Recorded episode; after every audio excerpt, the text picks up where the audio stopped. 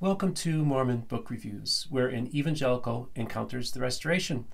I'm your host, Steven Pynakker, and uh, this is season two, episode one of Mormon Book Reviews. Book reviews, and we're very excited about uh, where we've come.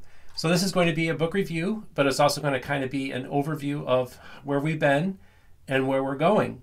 Um, so it was very exciting uh, last spring when I my very first book review was A Pentecostal Reads a Book of Mormon by my good friend, Dr. Christopher Thomas. And little did I know that where this would go, where this channel would go, uh, with the uh, advent of that particular episode when it came out. And since then, it's really amazing what this channel has done. So then, of course, I had Christopher Thomas come on the program. And of course, as all of you know, um, Dr. Richard Bushman uh, was also a guest on my program, which was a really remarkable thing. Um, you know, it's been a real honor, all the support I've been getting and all the wonderful guests that have been coming on my program. And it just is amazing to me. And so, what we're doing is we're trying to just put out a product every year that's going to get better and better.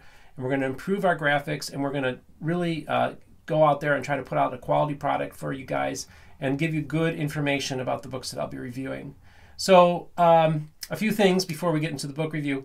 Uh, I met Dr. Bushman at the Mormon History Association uh, this past June. And uh, I was, Rick Bennett told me, he said, you need to come to this thing. And I'm like, well, I was hesitant and everything like that. And I'm so glad I did. And to shout out to Barbara Brown, who's the executive director, soon to be uh, new, uh, in, newly in charge of Signature Books. Um, she was wonderful to me as well. But the very night, the first night was Thursday night, and they had an opening uh, uh night where they had all basically the principal cast from Murder Among the Mormons come on the program. So, about 10 15 minutes before the program started, I actually approached Dr. Uh, Bushman, told him a little bit about what I'm doing. And uh, then his wife, uh, Claudia, who's the incoming president of the Mormon History Association, she said, Look, Richard, he's got two of your books on your business card. So I think that might have helped. But within five minutes of me meeting Dr. Richard Bushman, he agreed to come on my program which is really an honor considering that others have told me that they've asked him and he's turned them down. So that was really just a cool part of something I would have never expected. I had 10 names on a list of people that I wanted to have on my program, and I scratched them all out. I've met them all. I've either had them on or they're coming on. I didn't have Richard Bushman on. I had Sandra Tanner on that list, but I did not have Richard Bushman. I never thought in a million years that he'd come on the program. So again, that's why I wanted this one to be the very first book that I was going to review for season two. So, of course, here it is the one, the only Joseph Smith, Rough Stone Rolling, a cultural biography of Mormonism's founder by Richard Lyman Bushman. Uh, so, this is become one of the most important books in the 20th century in the Mormon studies and historian community. Now, I have talked to other scholars who have been somewhat critical of him. Uh, some feel uh, of the book, some feel that he didn't uh, go far enough dealing with polygamy. Now, I have talked to scholars on both sides of it. Some have said that he, they felt that it was covered well enough. Some have even told me that they, some people actually left the church uh, as a result of this book, even though they're progressives who don't think he went far enough. So I thought that was interesting. Um, and I, I really feel like he, he covered it, but I also look at it this way. Uh, Dr. Bushman is a believer, and he believes in the Church of Jesus Christ of Latter day Saints. That's the church he belongs to. Um, and he believes that this is part of his legacy, his history, his people. And so he was writing a, a scholarly uh, history of Joseph Smith, and I really felt like he did a fantastic job. Uh, overall, I think it's a, it's a good book. Now, what I liked about the book was uh, a few things I thought was interesting. If you go to page 286 in the book, um, he actually talks about the coming forth of the book of Abraham. And what I found so fascinating was is that he basically says the be- the book of Abraham could be best thought of as an apocryphal uh, work, uh, uh, add addition to the book of Genesis, which I thought was really interesting, especially you know basically equating the book of Abraham to the apocrypha.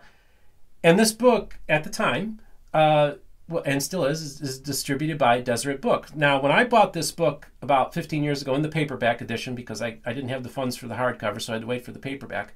I read that and I was shocked. I was like, my goodness, he this is being distributed by the church, and this book is saying that the book of Abraham is apocryphal. So I thought that was a very interesting um, take from that.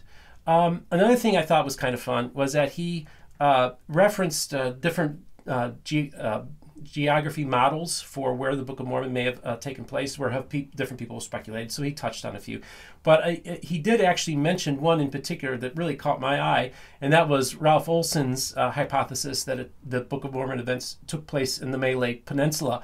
And so, by golly, I went and downloaded that paper written for Sunstone, and I read Ralph Olson's paper about the Malay Peninsula. And I thought, wow, that's really interesting that he went out of his way to uh, submit that. I actually ran into one of his kids, talked to him on a Zoom call, and they were unaware that Bushman actually cited Ralph Olson's uh, model for the Malay Peninsula. So I was glad I was able to inform them of that as well. Uh, so, um, as we go through the history of Joseph Smith, obviously he's a very controversial person. I understand that there are things that he did and said and allegations that were made about him that are controversial. So this is where, as an evangelical, where do I go? Like, how do I look at Joseph Smith? Right? I, it's, it's he's a complicated man. All I can say is, is when I read Rough Stone Rolling, and I read No Man Knows My History, I really between those two books, I really kind of got a good picture of the prophet. Um, I want to compare and contrast a little bit uh, with No Man Knows My History because I one of the things I did not, and I'm going to do a review of No Man Knows My History by Fawn Brodie uh, as well. Um, one of the criticisms I have about it is that uh, she doesn't look at uh, Joseph Smith as being a believer. She believed that he was a con artist. And so, with that in mind, that's how she approaches the subject. But when I read Joseph and I and I and I study him and I read his writings and I read what Bushman wrote and I read what Brodie wrote and I read what Vogel wrote, I see a fuller picture of somebody who was a believer. Now, Dan Vogel says he's a pious fraud. Uh, that's the term that he uses. It's an interesting thought.